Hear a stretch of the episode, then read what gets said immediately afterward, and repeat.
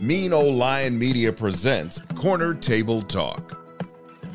Well, welcome everyone to Corner Table Talk. I'm your host, Brad Johnson. Here we explore subjects related to food, drink, and culture. I moved to Los Angeles from New York City in 1989. My plan was to open something in hospitality. That led to Roxbury. For those of you who were too young or not familiar, was a 3-level blues lounge, restaurant, and dance club in the heart of West Hollywood, just below the famous Chateau Marmont on Sunset Strip. Pre-opening, the place was shaping up well and the buzz was building, but we needed a DJ for the dance club, but not just any DJ, one who could blend East and West Coast music and keep the dance floor moving. And for me, there was only one person that could do that, and that was Matt Robinson. I'd read about Matt, I think in People Magazine, and then realized that our dads knew one another. Matt's dad was an accomplished actor, writer, and producer on Sesame Street, The Cosby Show, and one of my all-time favorites, Captain Kangaroo. I'm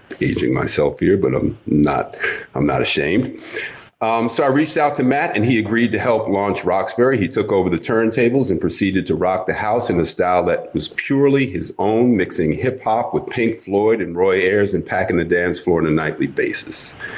I soon got to know the Robinson family, which included Mom Dolores, a powerhouse talent manager, and beautiful sister Holly, or as we would say back in the day, fine as hell, sister Holly, star of the hit TV show 21 Jump Street. Eventually, the beautiful actress married the handsome star quarterback, and Holly Robinson became Holly Robinson Peete, wife of Rodney Peete, and together became parents of 4 and a prolific power couple. Their annual summer evening HollyRod events that raise money and bring awareness to autism and Parkinson's, a couple of causes very near to both of them, attracts stars from across the spectrum and is one of the most fun and worthwhile nights of the summer. Holly is a tireless spokesperson. The HollyRod Foundation, founded in 1997 in honor of Holly's father, provides help and hope to those living with autism and Parkinson's. A multi-talented artist, actress, singer — I didn't know about the singer part, that was new to me — host and author. Her book, My Brother Charlie, won her an NAACP Image Award for outstanding literary work. And Holly is no slouch. Holly graduated from Sarah Lawrence College with a degree in psychology and French. She is a beloved daughter, sister, mom, and wife. Holly and Rod just returned from a dream vacation, and she looks fantastic. We're going to hear a little bit about that.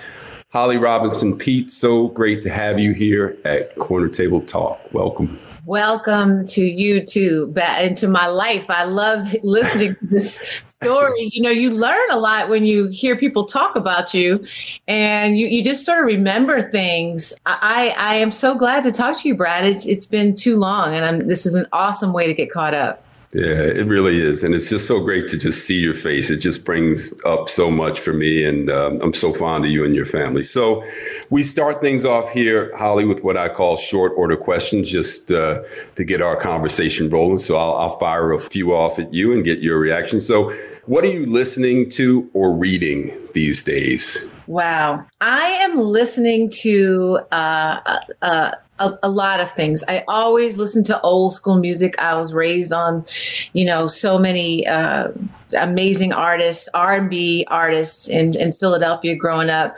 I have a very eclectic music taste.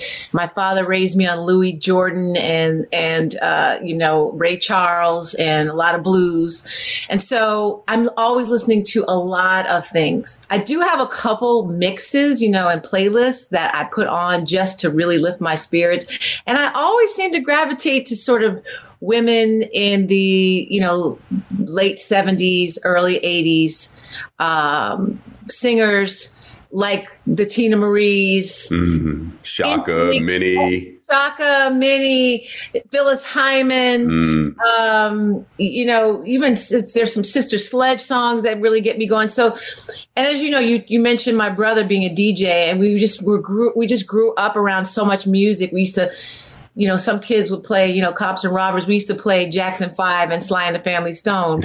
So growing up in Philly, it was just such a rich cultural time. So it's so hard to answer that question. I know it was supposed to be a short order question, but it's so hard. But I would say today, I try to keep up with my kids, Brad. Mm-hmm. So they're 23, 18, and 16. And Rodney and I both try to keep up with them. Rodney will listen to some of the more harder core stuff, trying to be the old player in the club. And I will listen to more like the Jhené Aiko and more of the, you know, her, more of these artists that are sort of kind of have a neo soul energy that mm-hmm. speaks to me. So I'm listening to a lot of Jhené Aiko mm-hmm. and I'm reading biographies, as many as I can gobble up. On vacation recently, I finally finished the Michelle Obama one, which I've been trying to read for a while. And I also love listening to audiobooks now. And Trevor Noah's audiobook is number one on my list. Oh, okay. Well, that's a good one. I'm going to have to check that out. That was a long order. No, answer. It's all right. Oh. Ding, time's up. Yep. So tell me, Holly, a perfect weekend breakfast at your place. Oh, I love pancakes. I need those edges crispy, which usually involves butter and high heat. I really have given up a lot of pork and stuff, but I do love some sausage. We used to eat scrapple back in Philadelphia. I never knew what it was made of. I don't know. I still don't to this day. I don't think anybody does. It's some kind of sausage patty thing, and it was good. All I know is good. So pancakes, scrapple, maybe some shrimp and grits. I like that. Yeah, I made, I do shrimp and I do grits and eggs and biscuits on Sunday. And I tried veggie sausage lately just to try to get that little mapley sausage flavor in there. It's not quite the same, but a lot less guilt. Yes, but I'm telling you, some of these alternative meat products are pretty good. I've been eating a lot of Beyond Meat, and the sausages, like the breakfast sausages, are really good. So once you got your maple syrup on your pancakes and you roll that in, like I can do that. Yeah, it's pork adjacent, right? Yeah, exactly. All right, Holly. So tell me the best live musical performance that you've ever seen. Well, I have to go to my very first one, which was Jackson 5 at the Spectrum in Philadelphia, because you never forget your first concert. Seeing your idols perform in front of you for the very first time is a revelation, and that was for me. But one of the most amazing shows I've ever seen live has got to be Jill Scott and Erykah Badu. Mm. They were on the stage at Essence Fest one year. And it was unbelievable. I wasn't prepared for their set. And the Roots were playing with them, too. And it was a trio that I didn't know I needed in my life. And I hope that I don't think they have an album together, but I wish they would have recorded that one live. Yeah, that sounds phenomenal. Mm. All right. So tell me, a quality that you most value in a friend. Oh, loyalty. Loyalty is so important. You know, being a vault. I can talk to you about anything and not worry about you taking it someplace else and it being a whisper down the lane situation. That is such a blessing to have. Yeah. My friend used to say a good friend keeps you off of the Negro news. Yeah, you do not want to be the top story on that news. No, not on that network. Best piece of advice you've been given? I would say the first thing that comes to my mind, it would be advice from my mother, which was always be good to the crew. And I mean, in terms of career advice, and the crew will be good to you. It is what she would tell me before any project. If you treat them well, the people that get there before you, that leave after you and make a whole lot less money than you, they take that. You talk about, you know, whisper down the lane. They take their experience with you to their next job. Mm-hmm. And, what would you just work on? Oh, I worked with HollyRod. Oh, how was she? You know, that's how this goes. And so when I walk onto a set, I speak to the crew, I speak to the background actors.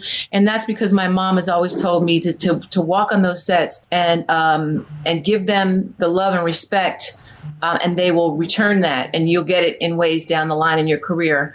And I do think that that's paid off for me. That's that Dolores Robinson coaching, man. You know, that's invaluable stuff right there. Yeah. Yes, for sure. Most memorable HollyRod Foundation event.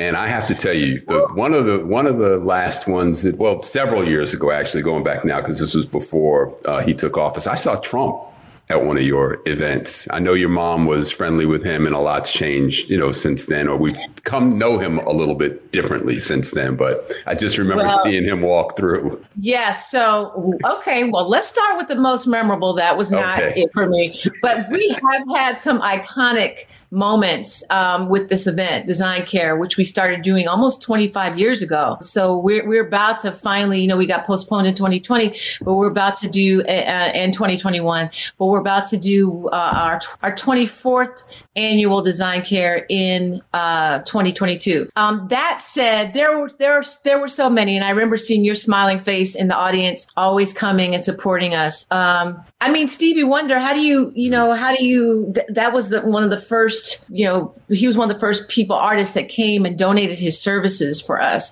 And he came back the next year after Sarita had just passed away. And that was one of the loves of his life. And he still came anyway. So I would say early Design Cares, the Stevie Wonder sets were legendary. My father had just, you know, passed around that time. And so it was a really intense time for him and for us as a foundation, and he showed up. So that's one. But then the other number one, I say, iconic moment would be when our foundation, HollyRod, was struggling. Like, we didn't think we were going to be able to stay afloat, and Muhammad Ali showed up. Now, when the greatest of all time shows up at your event and you're struggling, and he just opens his mouth and says, "I support HollyRod and support this," that was all we needed. And it propelled us into basically to now. And that was, you know, almost 20 years ago. And so icons like Stevie and so many others that have showed up, whether it was Jill Scott or Roberto Cavalli, because it's a fashion, you know, portion of this too, or The Time, Jeffrey Osborne. So many amazing artists have been there for us. Natalie Cole. When I go down the list, I can't believe that some of these amazing artists show up. But let me just tell you why Trump was there, because I know your listeners are going to be like, okay, why was Trump at Design Care? So what had happened was I was on Celebrity Apprentice. Mm-hmm. And on that show, in that year, I believe it was 2010 or 2011, I didn't quote unquote win. Bret Michaels quote unquote won, but I outraised him 2-1. I raised $600,000 for HollyRod that year. And then during the summertime, we're putting together Design Care, and our board was like, well, we need to honor someone who has been supportive of HollyRod. And, you know, what do y'all think about honoring Donald Trump? Because he, you know, was on the show, and he didn't write the check to us. Let's be clear. That was the sponsors and NBC. Mm-hmm. But that was a big amount of money. I mean, that was way more than our annual budget. And it was a significant moment. So as board members voted that we would honor him, but we didn't think he would say yes. And he did. And he showed up. So to this day, I still have people asking me, why was Donald Trump at Design Care? And that's why. Yeah, you know, it's funny because I think we all had, those of us who knew, I grew up in New York, so I'm used to seeing him in the tabloids way before he became a presidential candidate or started going at Barack and all of that. But we just had a different memory of him back then. And what we've come to know since then is a whole nother podcast, whole nother, you know, episode. So we can leave it there. He was, you know, entrenched in, you know, in Black culture in a way too. Like, we embraced him in our songs, and he was like, you know, the quintessential guy that we, you know, talked about as the rich guy. And he was self-deprecating. And there was something kind of almost charming, dare I say, about him. And then I don't know what happened after that. But like you said, that's a whole nother podcast. Yeah. Yeah. But thank you. And, you know, too, Holly, I have to say that, you know, going to those nights, those events that you would have, the highlight, I think, for most of us was you and Rodney together. I mean, you guys, you know, it's like you're just such a great act on stage. You're so quick with one another. And I'm sure you must have rehearsed those routines, but they seem very spontaneous. And no, we did not rehearse these. You didn't? Here's the irony. I couldn't get Rodney to do any rehearsal, and he likes to just, he does not like to improvise. So all of that is just very natural. It just happened authentically because, you know, he's a quarterback, so he likes his plays drawn up, but he doesn't like those audibles. So when I was like, let me just like, there's a hot read coming off the corner because you know I love football, right? So I was like, listen, let's just go with it. And it would be a pulling teeth, but at the end of the night, like you said, people would be like, oh, we love seeing you, Rodney. Oh, just, yeah. That was fantastic. If anything, it was frustrating for me because backstage we'd be fussing at each other. But that is something that was a lot of fun, and it is a highlight for me as well. No, it was great, and spoken like a true quarterback's wife. You even know what an audible is, so I'm giving it up to Holly. I'm with the territory. All right, so last one of these, Holly. Who, past or present, would you most like to host at an intimate dinner party? Oh, I would love to sit down with Harriet Tubman. I just have always been fascinated by her my whole life. And as her, you know, as we've heard her story and as we've been able to, you know, really get into her life and honor who she was and her bravery and amazing trajectory.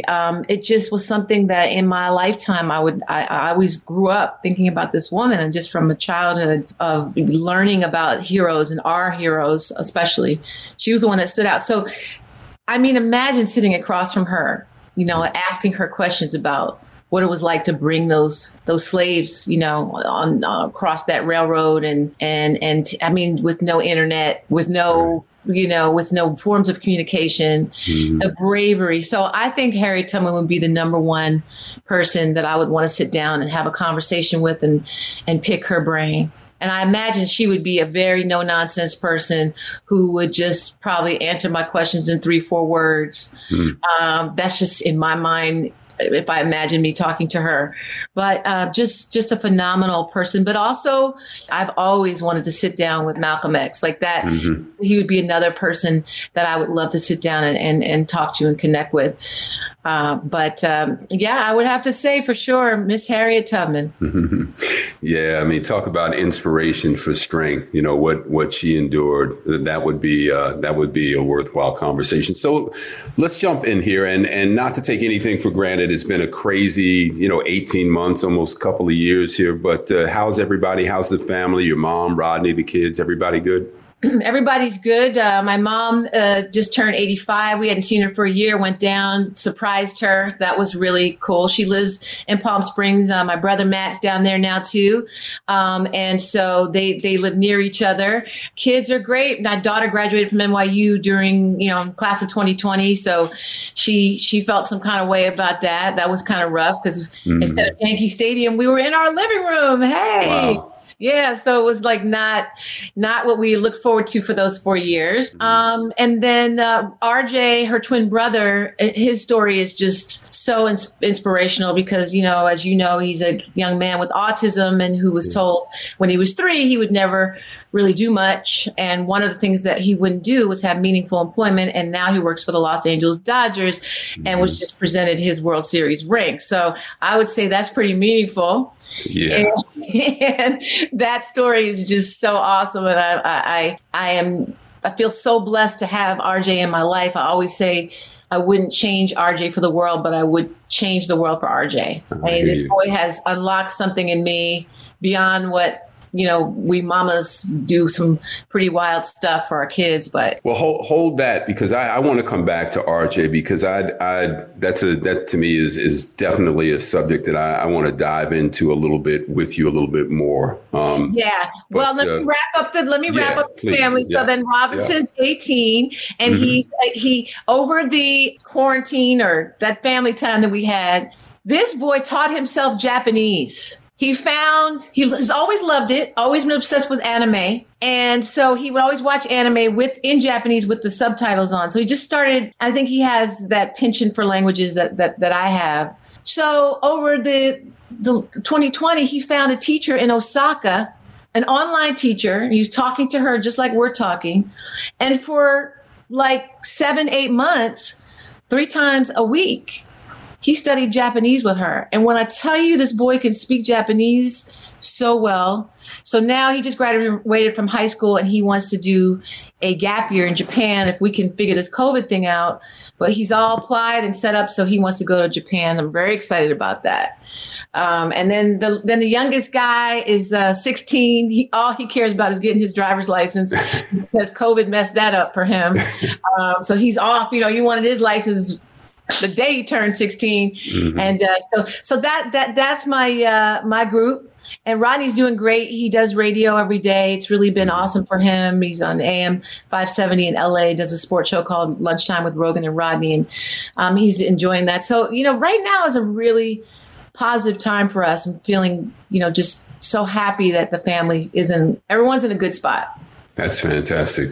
And, you know, just to stay on that for a minute, because, you know, I had, you know, with my son, moments this past year where, you know, he's a musician set up to go out on tour. Everything got canceled. It was a tough time for him. And I had to, you know, help him shift a little bit from feeling like this was only happening to you. You know, it's like everybody's going through, right? Did you have any of that, Holly? And were you able to, like, I mean, your daughter who was graduating from NYU, yes, not being able to have like a real graduation. I mean, that could not have been a pleasant thing for her. That's something that she earned and looked forward to. But did you have to shift their thinking at all, or were they naturally just, no, I get it? Oh, no, there was nothing natural about it. You know, mm-hmm. We didn't have all the answers. Mm-hmm. So we never experienced this as parents. As parents, we're expected to have answers. So when they would come to us and say, well, okay, how long is this going to last? We didn't know. Okay, am I going to be able to do this? Is this going to get canceled? We didn't know. So if there was any silver lining for us, it taught our kids the value of being able to pivot, the value of being able to go with the flow in the real sense of the word, manage disappointment, manage expectations. There were a lot of life lessons that these kids got. And yes, Rodney and I were just, we didn't know. We were at a loss for words most mm-hmm. of the time because we were looking at each other like, what do you think? What do you think? So yeah, there was so much disappointment in managing that with your kids and trying to get them to understand, like you told your son, mm-hmm. that this is a global issue. This right. isn't just you and your little narcissistic 20-year-old bubble of space. Me. This is a global moment. And that collectively, I think, will help them in the future. I mean, obviously, we wish mm-hmm. none of this happened and all the people we could have them back. But if you had to find a silver lining, I think from a parental point of view, learning to pivot and learning to, you know, things don't always work out the way you mm-hmm. think they're going to work out is a valuable lesson to have for these young people. No, I couldn't agree more. So I got so much I want to dive into with you. But before I do, I have to hear about this dream vacation, because I saw photos, I saw pictures, I saw places, things and people. And so tell me, Holly, how did this trip come about? Give us a taste of some of the places that you went and what you saw. Okay, so this summer vacation for us started happening in 2013 when Magic Johnson, who's a longtime friend of all of ours, but he knew Rodney before I knew Rodney and me before Rodney knew me. So we go way, way back. His son, EJ, was the ring bearer in our wedding 26 years ago. We have a very, very long relationship with them. And I was at your wedding. Yes, and you were at my wedding. Yes, of course you were. And Brad, so, you know, we would always see, you know, Irvin come back from these trips, you know, and these yacht trips and stuff in Europe. He was going like 20 years before we got a chance to start going. Mm-hmm. And I would always joke with him, like, when are you going to take us? When are you going to take us? He said, well, you know, Rodney got to, you know, he has to retire first because we go in July. That's training camp for him. Mm-hmm. So, I mean, the day Rodney Peete retired, Irvin was my first call.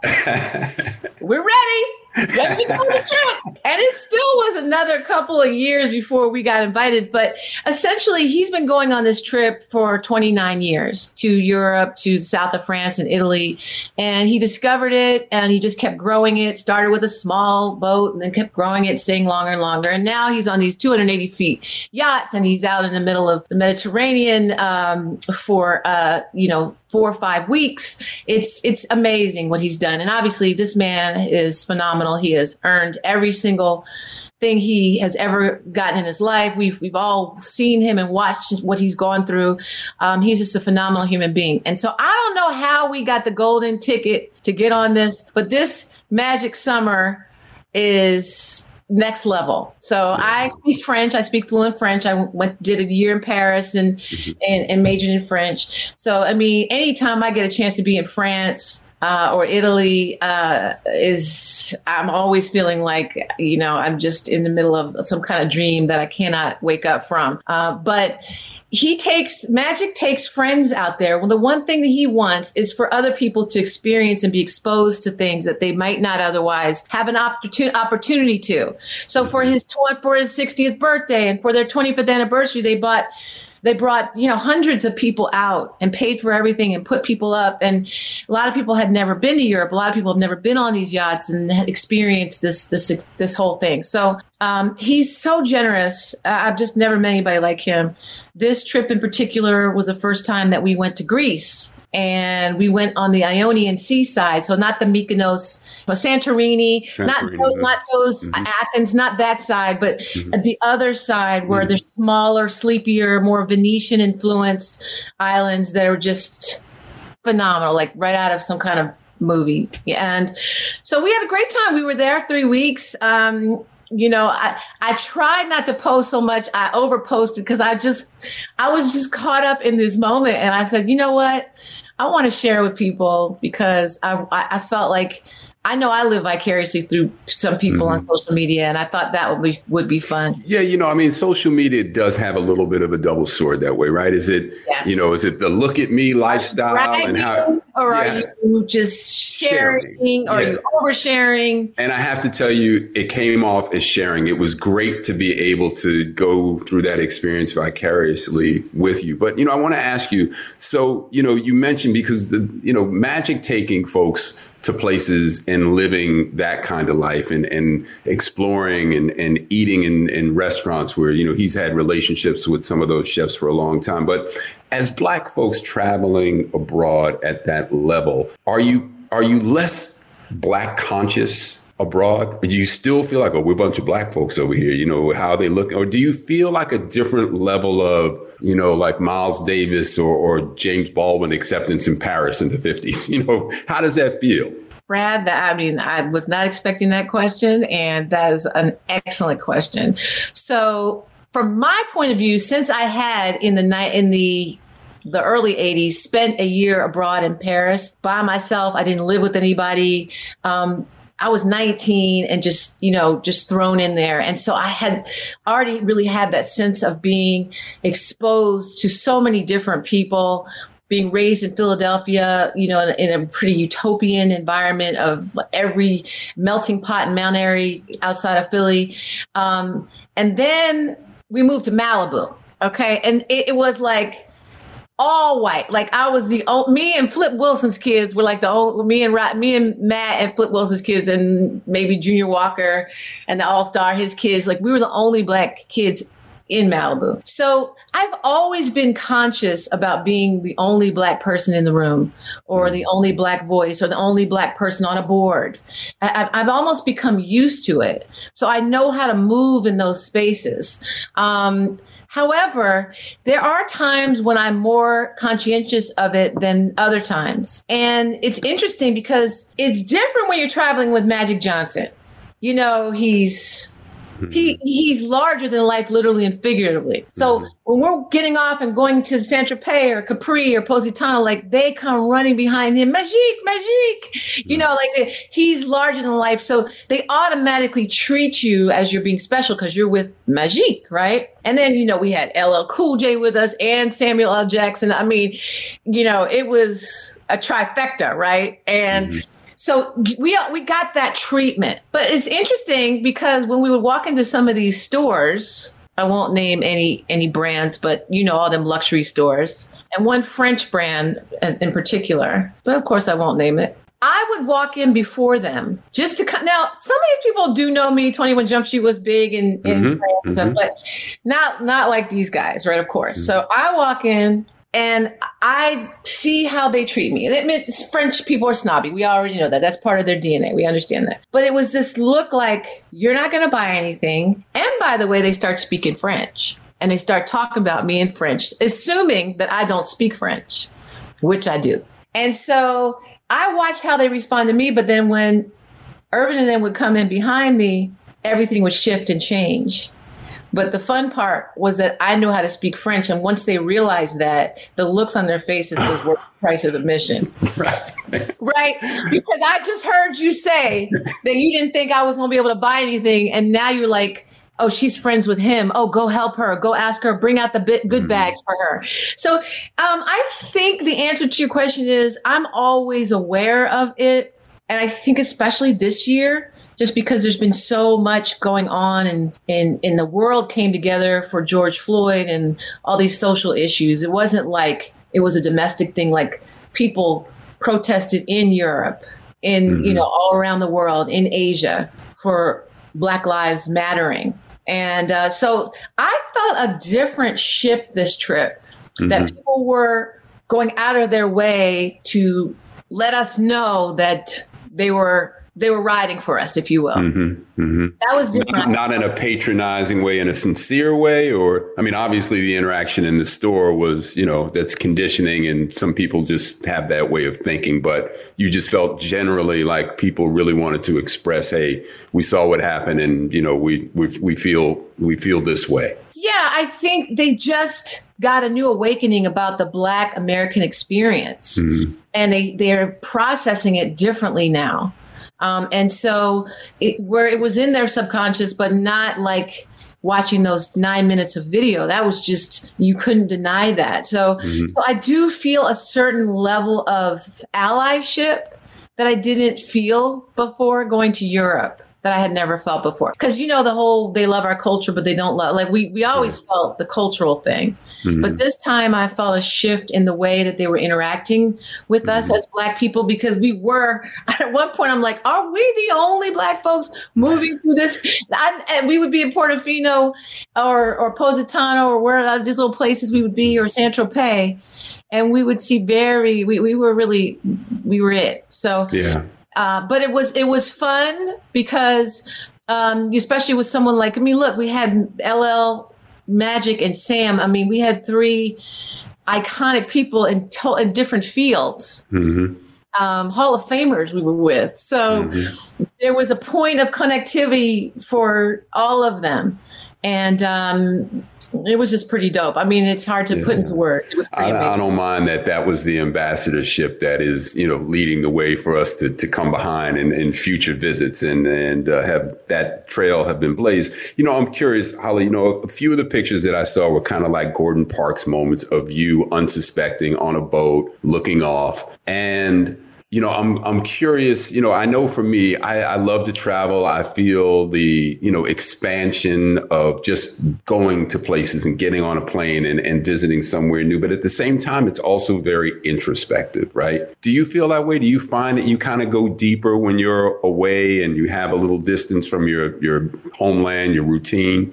Do you get introspective in those times? Oh, yeah. I mean, and then after the year we've all had, I just felt especially introspective, just being able to be out there, clear my head, have a different perspective of life, of all the little stupid shit that bothers me. Like, I don't even like, let me reconfigure everything. Let me pivot. Let me reset. And that's what that was. I mean, an opportunity to just clear my lens, when your glasses are dirty.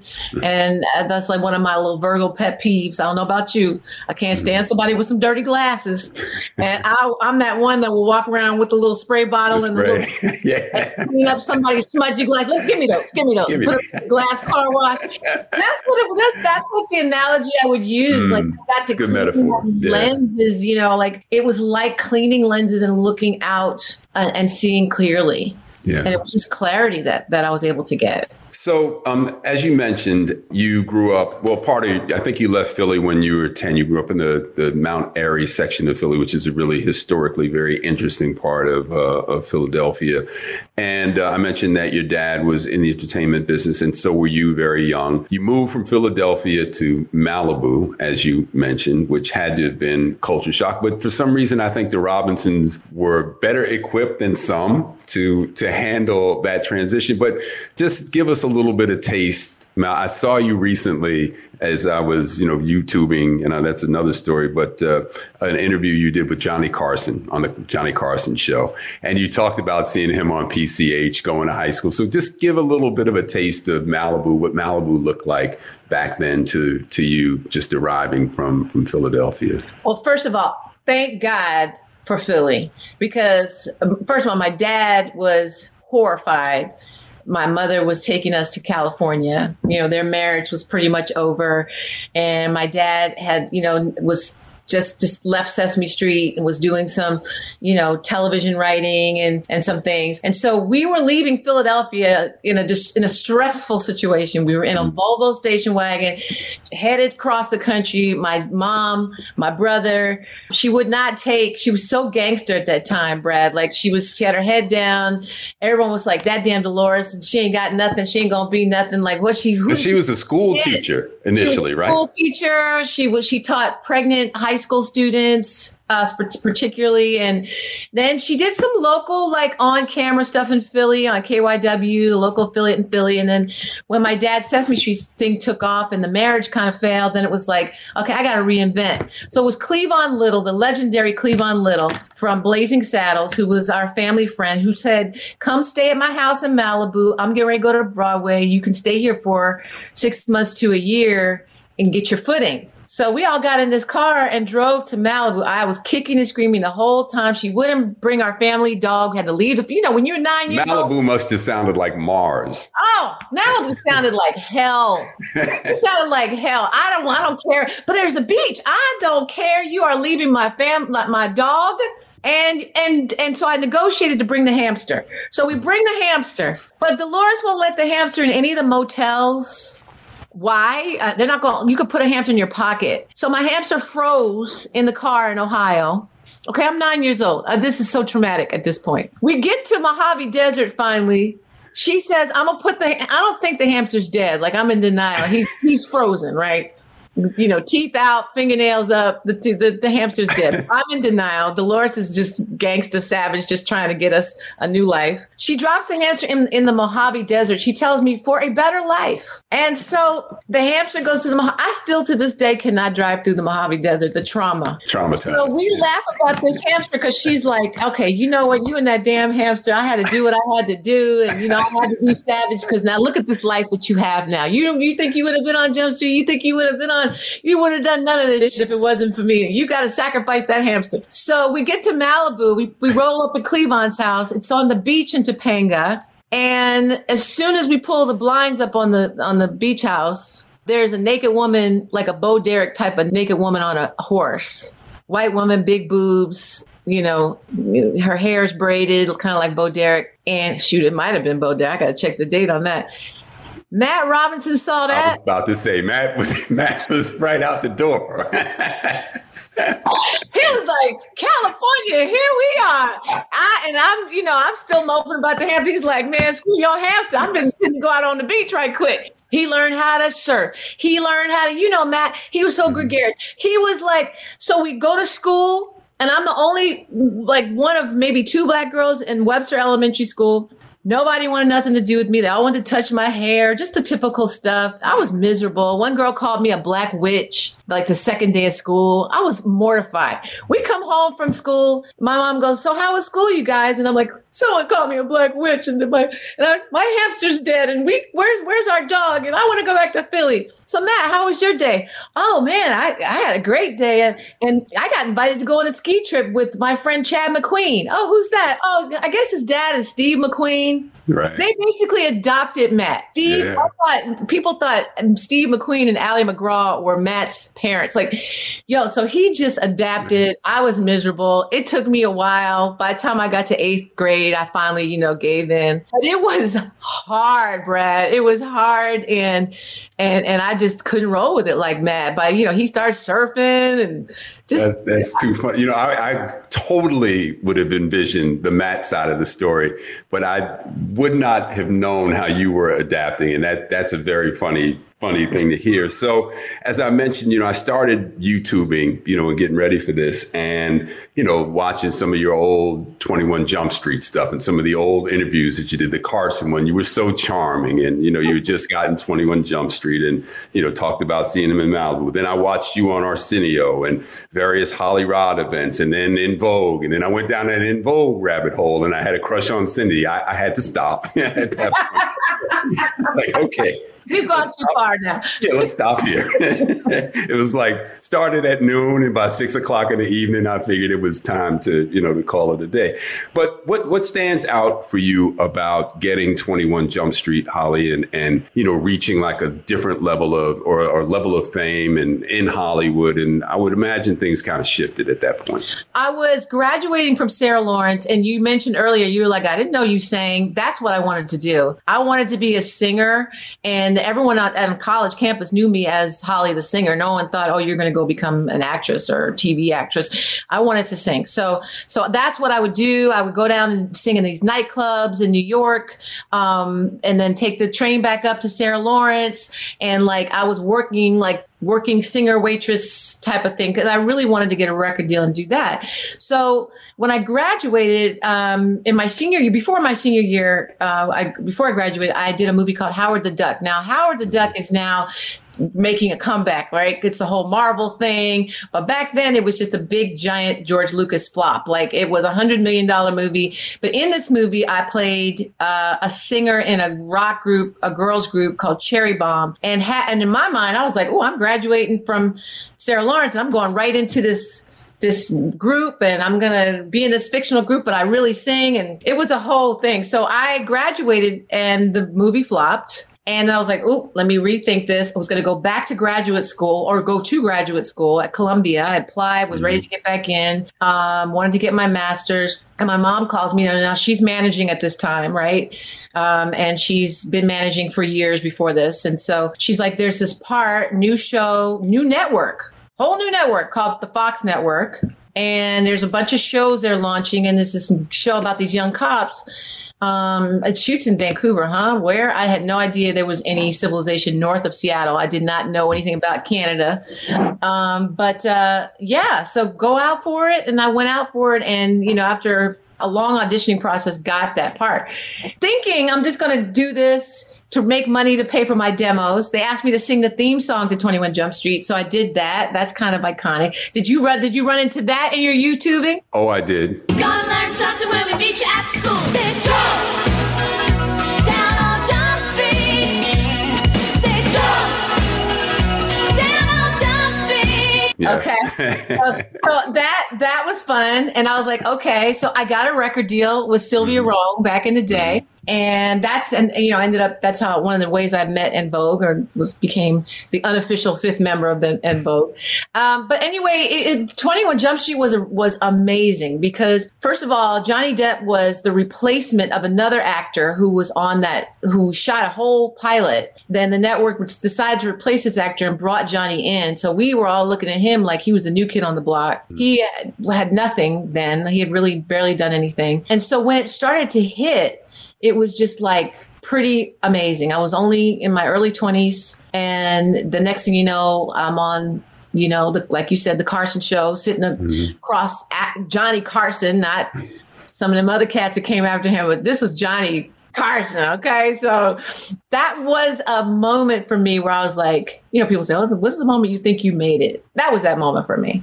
Because I was like, this is Johnny Carson. Yeah, and the irony of the story I was telling, seeing him when I was driving to school and seeing him next to me in his car he wasn't paying no attention to me, but I would just smile at him and whatever. Mm-hmm. And pretend I was drag racing Johnny Carson. So these are moments like you tell the Philly girl who's crying over her hamster that, you know, in 9 years, you're going to be on the Johnny Carson show telling them a story about how you drag race them down to PCH. These are the things that you go, wow, like, how did this really happen? Kind of surreal. Yeah. You know, before we move on to another subject, I just, you know, I often think about having spent, 30 years plus years in LA that, New York was very, if anything ruled New York, it was the modeling industry and money. Right. It's like money, Wall Street, and L.A. kind of strikes me as status kind of rules. Right. The perception of connections, the perception of closeness to whomever. Do you find that to be true, Holly, or are you kind of existing in an altitude that's kind of above that and you don't really sense that because you've been well known and your family's been well known for so long? Do you see it as cliquish and status conscious that way or not so much? Absolutely. That would be absolutely correct. Very status conscious. And the comparison to New York is so dead on, especially back in the day. And when my dad was living in New York and it was all about, and can I just, I don't know if you're going to mention it, but one of my favorite things when I think about you and Howard, when I think about your dad, my dad lived above the cellar. Your dad's restaurant for years. Right. And that just going down underneath his building and getting his food and loving that restaurant was one of the highlights and my dad, everything about New York he loved and was one of the highlights of that. But I would say yes, for sure that there's still a status game going on out here. Who your circles are, who you're hanging out with, for sure. I mean, that is definitely for sure. And it's interesting because I never tried or made attempts to be in anybody's circles. My circles have just sort of evolved organically, that my friends are just who they are, who they've evolved to be over the years. So there's never been any major play, but I do see people jockeying for position a lot out here. And I do think that is part of the game. And I'm just thankful that I don't have to do that or that I don't need to do that, or because of the way I was raised, or because of the people that my mom introduced me to so early in my life, or the things my brother and I were able to do so early in life, got us in rooms that we otherwise might not be in. So we can kind of roll with anybody, right? We can just kind of be around anyone and communicate with anybody and connect with anyone. And I think that has been helpful, but there is definitely a status game out here for sure. I'm not as aware of it on a daily basis, but when I think about it, that's very true. Yeah. Well, it's definitely one of the things that, I've always admired about you and your family, that you guys certainly are, and I view you as kind of a unit, but, you definitely are thought of as, well-known folks and well-connected, but you were very inclusive. People, I think, always have felt like you're accessible. And I can tell you as a pedestrian, as a citizen, I appreciate the accessibility. So I opened a nightclub in 1989 and got to know a few of your friends, lovely Leela Rashan, who talked about you quite a bit, and Vivica Fox. Those folks used to always mention you a bit. And I know you've been asked this a lot of times. So how did you meet Rodney? You guys were set up, correct? So Leela Rashan introduced Rodney to me. And it's so funny. We were just talking about this over vacation. We were like going around talking about how we all met and some of the early days. We went to oh my gosh, why am I blanking? Rodney. R&B Live. Thank you. Rodney's like, R&B Live. I blanked for a minute, but I knew I knew between you and him, I would get that. We went to R&B Live. We were kind of set up. Rodney was bothering Leela. He wanted to meet me, and he was very aggressive in pursuing me. And Leela kind of facilitated that, made that happen. So we went to R&B Live. There was a singer performing. She wasn't quite on it that night, and we were kind of like, messing, with each other about her. And when you don't like a brother, when you don't like a guy, you don't have to eat cute around them. Mm-hmm. Right. So when my French fries came, I doused them with hot sauce and was like, and I was killing them fries because, you know, I wouldn't worry about nothing in my teeth because I liked Rodney, mm-hmm. but he, NFL, you know, like it was not, he wasn't someone I wanted to, like, I was like, oh, I'm gonna get him. Yeah. So that, of course, he was, you know, how you guys are when we don't like you, that's when you really go after us. So he saw me eating them fries, not caring. And he was like, I gotta go after this girl. And I went on an eat, pray, love trip to Bali, Indonesia by myself, very frustrated about my romantic experiences. And, you know, I was in that, I want a man like this. Who's my soulmate? You know, who's my person? I was in that space. Mm-hmm. And then when I came back, well, Rodney Peete was still there, still knocking at my door. And so that's when I decided to give him a shot. And that's it. But Leela is the one when Rodney would get on my nerves or do something to piss me off, I would call her up and cuss her out. And blame her. Yeah, it's all your fault. All these kids I got, it's all your fault, Leela. But yeah, great. we honor her. We just celebrated our 26th anniversary. Yeah, congratulations. And we thank you. And we had a nice little small dinner, and we celebrated Leela for making that connection. I mean, you guys together are just phenomenal. So I just want to talk a little bit about, I guess, the segments on YouTube that I saw, Holly, that really, really just touched me. I mean, just resonated with me were your moments with RJ. And this was from clips from the show that you guys did, the reality show. Mm-hmm. And two that stood out for me, you know, that my very good friend, Adam Katz, who Rodney knows well, has a son with Asperger's. You know Adam as well. And I spent quite a bit of time with his son, Sammy, and, you know, witnessed up close some of the hardships, you know, play dates getting canceled and, you know, hard time making friends. And so one of these and I watched RJ and I listened to you and watched you and how calm you listened so well to what he had to say. You were such a great listener. And then you spoke to him and he clung on every word of what you were saying. And it was like the Bible to him. Oh. You know, your response was what got him through that thing that he was going through in that moment.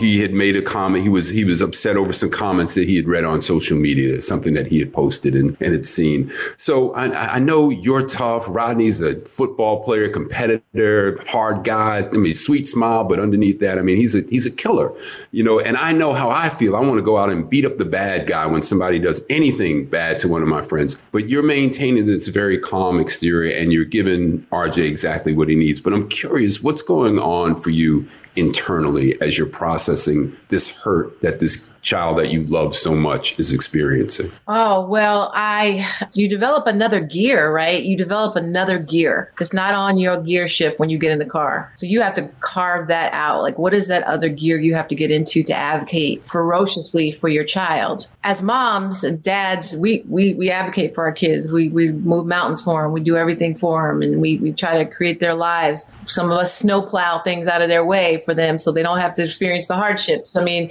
we experience. But when you have a son or a daughter who cannot properly communicate themselves or has a special need and they become discriminated against, it is extra hard. Then when you factor in the intersectionality between autism and being a Black boy or a Black young man, you've got a whole nother slew of problems. So what I had to do was like compartmentalize, carve out, you know, they say we don't use a lot of our brain. I had to figure out an area of my brain that was dedicated just to RJ. You know, how do I navigate life for him in a way that he can understand it, that he can advocate for himself, that he has a group around him, a fortress, a team around him that supports him. So, you know, I don't really know. I think there's just an extra, like a gear. It's like an extra gear. And you actually like create that extra gear when you're a parent of a special needs kid, because you have to think for him and protect his heart and his soul and everything. So with RJ, some of these issues that I've seen him go through, whether it's like you were talking about with you know, with Adam's son, like not the play dates, the heartbreaking, not having friends and, you know, not having, you know, a girlfriend or not being able to, you know, navigate life in a certain way or letting people take advantage of you. These boys at junior high school took his money and then made him say vile things to girls that could have gotten him in major trouble. And he doesn't come home and tell me these things. Like he doesn't, A, want to articulate that to me, and B, he wanted these friends. So you have to just have eyes and ears in every place. And you were talking about how he was holding on to every word. I mean, this is a kid, and or me listening to him so well, this is a kid that didn't have words. So every time this boy speaks, every single word is like a gift from God. So when I hear him talk, and there's sometimes, listen, now he comes home, he wants to talk balls and strikes. Dodgers, because he's their clubhouse attendant. So he knows everything about the Dodgers and everybody on the team, their birthdays, you name it. And there's times when I'm just tired or doing everything and I don't really, and I have to literally remind myself, I shift into that gear and go, this is a boy who wasn't talking and had no ability to have meaningful conversation with you. A friend of mine is in, he's come so far and I'm so blessed and so happy for him. And that's part of what fuels a lot of my HollyRod Foundation work, is because I want, you know, to help these families navigate this journey. But a friend of mine is in Martha's Vineyard right now. And he just called me. He was like, yeah, I'm out here in the Oak Bluffs and blah, blah, blah, blah. And I was like, I got triggered. And I was like, why am I triggered? And I remembered in Oak Bluffs in 2000, when RJ was just 3 years old, we rented a house there for the summer. We thought, you know, we're going to do the little bit, you know, the vineyard thing, you know, Inkwell, we're going to do all that whole thing. And then we rented that house. And then at one point he got away from the house. He ran away from me into traffic. And it was, there's these curves around Oak Bluffs that you can't see, they're blind, you can't see any. And I was screaming his name. Rodney was behind me in a house screaming at me.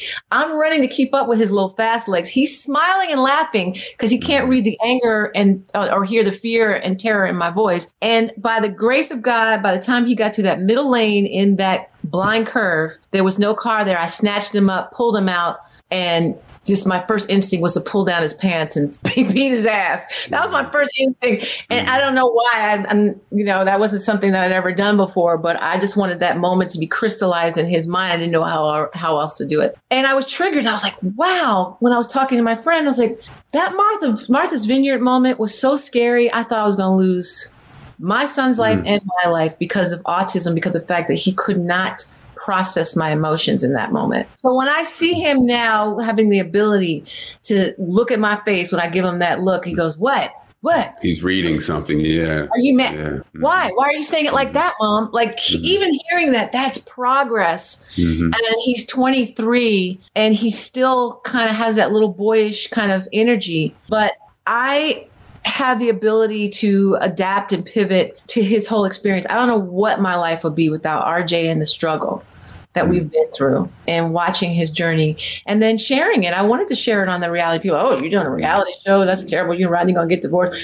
No, I wanted to show a young man, a young black boy, how his family rallies around him and how we listen and talk to him, because there's so much underrepresentation of autism on TV in so many different ways. Yeah. And I know, I don't know if I answered your question, Brad. No, perfectly. No, Holly, absolutely perfectly. And the other thing that I wanted to just mention quickly is the meeting that I saw that you had with Kamala when she was a state senator, and you know, the advocating for some additional identification on a driver's license for kids that might have autism or might have Parkinson's because of their inability to read social signals, and an officer may misread that, and the danger that puts them in. Unlike, you know, someone who's doesn't have those issues. Yeah, I mean, that meeting with Kamala that we were able to document was right before she just won the Senate, and then she was then, of course, down the line she was headed for the White House, and so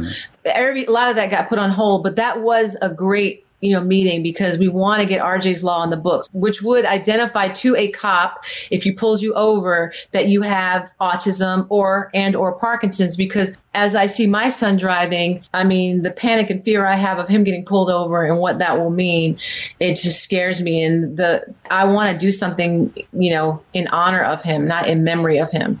Yeah. So I always think of that like as something that would be really helpful. And then it was then Senator Harris, now Vice President Harris, which is amazing, that she mentioned the Parkinson's piece, because I'm not sure if you know that Matt has Parkinson's, right? Yeah, so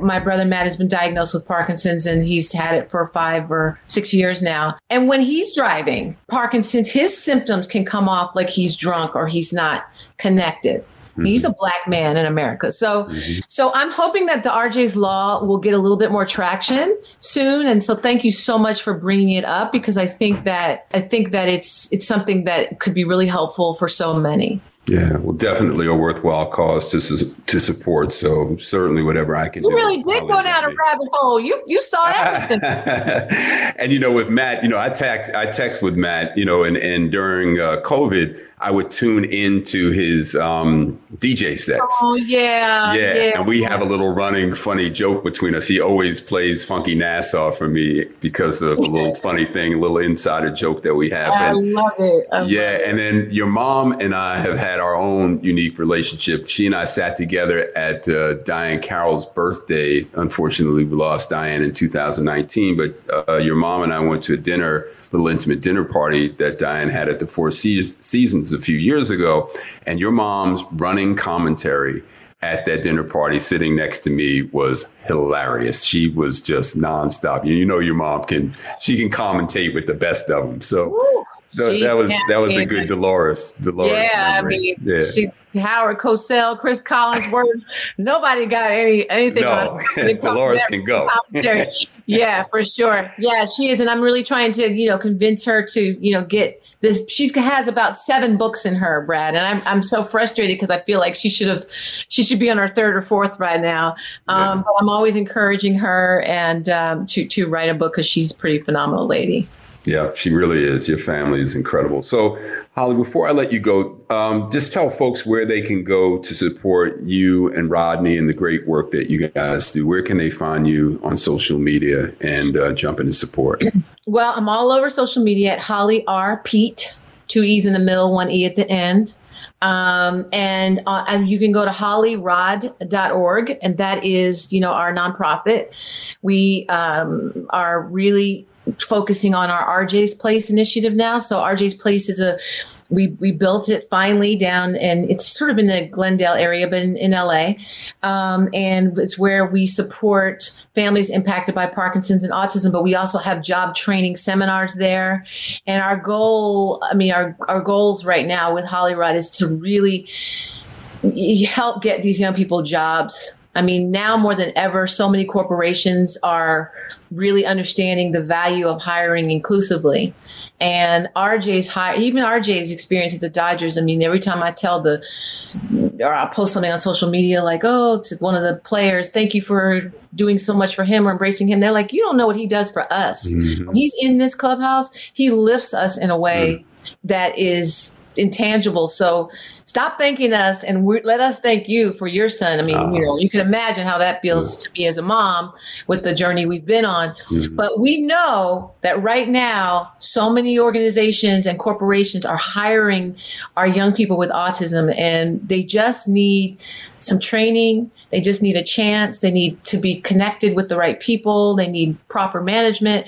But when you hire them, they're going to get the job done in a different way that you didn't think about, and they will increase your bottom line and make it a better place to work. I hear you on that, Holly. So last thing before I let you go, and just all beautiful, really worthwhile stuff. Your story, your family story is just so touching. We've touched on some of the glamour stuff, and you live a really interesting life, a privileged life, I would say. But obviously, you got a lot to balance. You're a mom, and you've got, a few kids and a husband and a life, and you have challenges like the rest of us. So what do you do, Holly? Is it meditation? Is it prayer? Is it combination of all those things. How do you keep yourself lifted? The balance for me comes in meditation.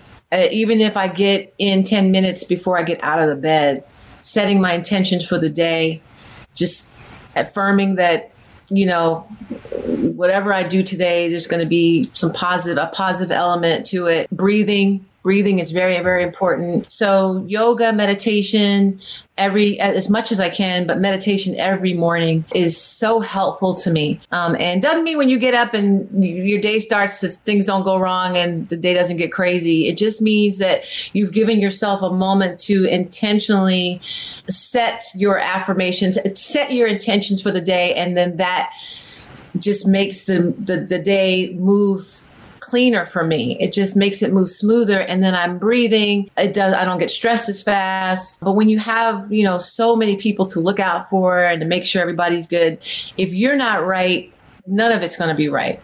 And so that self-care piece is something that I think that people have really, you know, you cannot overstate how important that is. Like they tell you on the plane, put your mask on first, right? Before you go to help others. Yeah. Yeah. Because I'm no good if I'm not right. I can't help solve everybody else's problems. If I don't have, you know, the food, the emotional food and energy to push through my day. So, and then, you know, just really blessed to have such a great team around me. My family is just amazing. We're not perfect.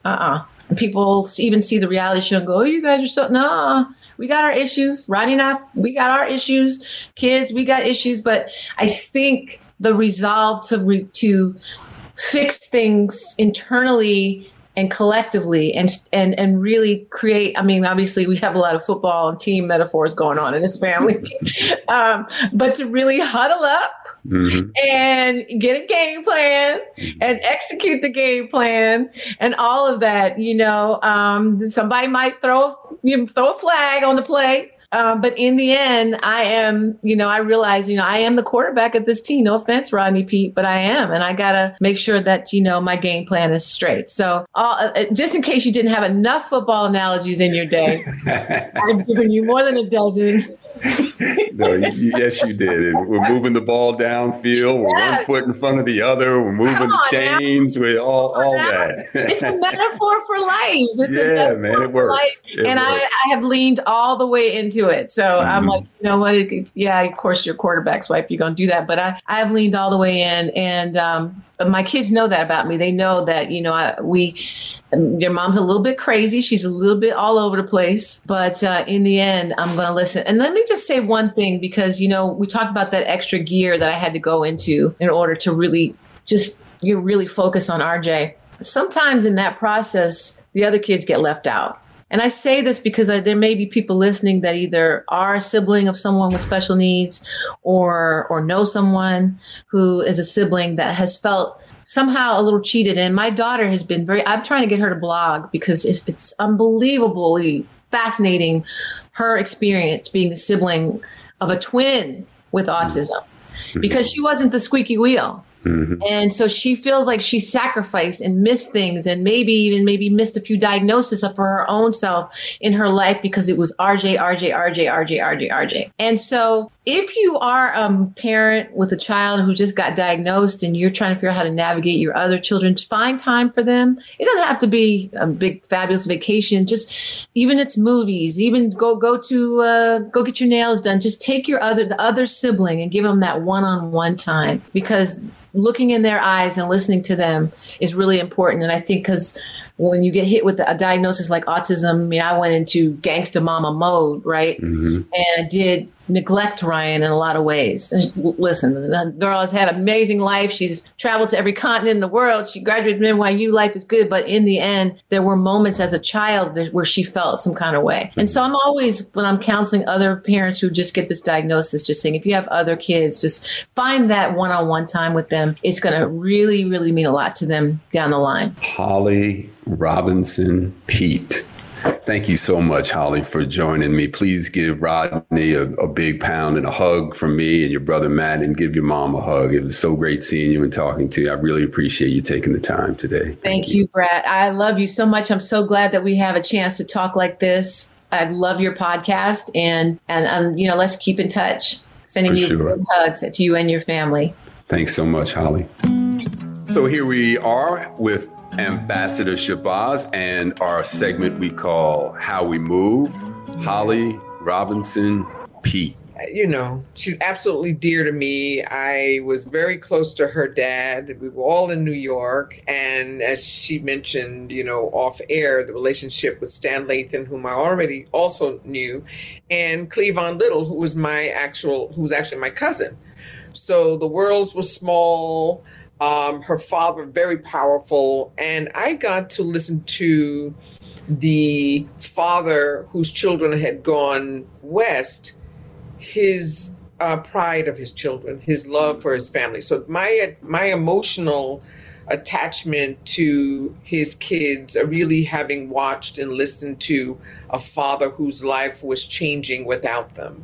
Mm-hmm. And he just loved, he bragged, he dreamed for them. And so as when I moved to Los Angeles, I couldn't wait to share. Now, what's interesting is that their mom was the first Black talent agent in Los Angeles. And her first primary client was LeVar Burton, who is the famed Kunta Kinte. Mm-hmm. And people think of Reading Rainbow or this back and forth. Now the host of Jeopardy. The host of Jeopardy, but he was an 18-year-old student at UCLA.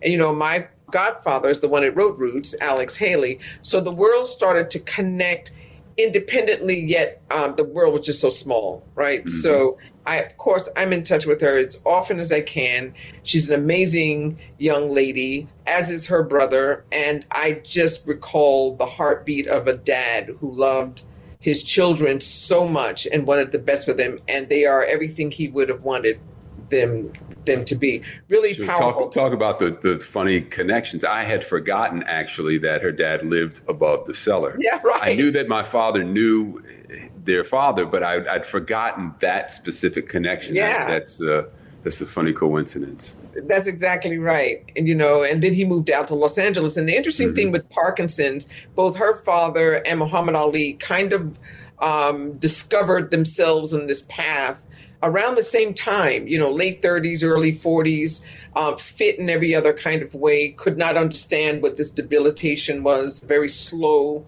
introduction.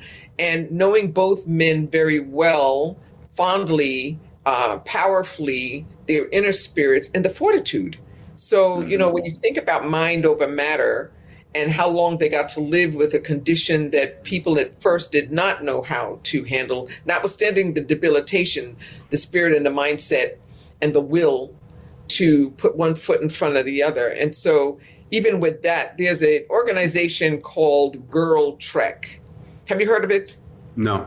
Girl Trek. So it was established, two young college students in Los Angeles, two sisters, in 1996. Found themselves combining Tupac, Nikki Giovanni, and self-care. How do you do it? How do you merge it? I mean, we think we're talking about it now, 25 years later, but this kind of recurrence of how we fit in the world, the same way Holly Robinson Peete stated that she has to start her day with meditation and focus in order to restart. I think people find their ways doing that. So girltrek.org, I want people to go online.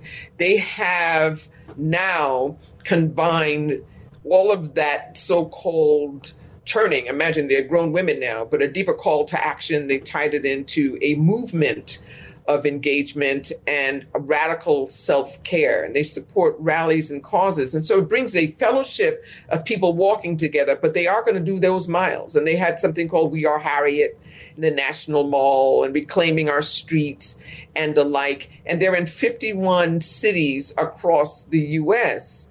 And there's a page, if you go to Girl Trek and you go onto the area that says walk and you scroll down to 100 radical acts of self-care. And it breaks down ways in which you can consider that, whether it's the sweat equity, the sanity, the soul, and the joy. What on this list that they've pre-authored it matches yours, your kind of equilibrium to wellness, and you're taking charge of wellness. And what do you add to that? So very exciting. I'm looking forward to adding their chapters in other places. And we're about to go international. We talked about how to bring that kind of force of camaraderie and footsteps, one foot in front of the other, into other nations, other villages, other towns. All right. So yeah. That's Girl Trek, TREK? TREK.org. .org. Girl.org. And just scroll down and you get to see all of the things that they've done and the chapters. There may be a chapter in your space, in your town, and or you can start one. Well, all right. A little extra tip on self-care from Ambassador Shabazz. And thank you for those remembrances and your dad and Matthew Robinson. That's a touching relationship, I know. So thank you. And Muhammad Ali. And Muhammad Ali. Yep. And the list goes on. You know, that's the thing. That's what's really important. And these young ladies with Girl Trek as well. And what Holly Robinson and her dear husband have forged ahead, not stopping just as Hollywood royalty, so to speak, or a power couple, but impacting real issues and amendments on behalf of the wellness of certain populations. Yeah. Very important. Yeah, no question. Ambassador Shabazz, how we move. That's how we move. Thank you so much. All righty.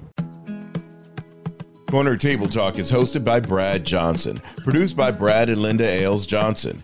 Theme music, Life Goes On by Bryce Vine.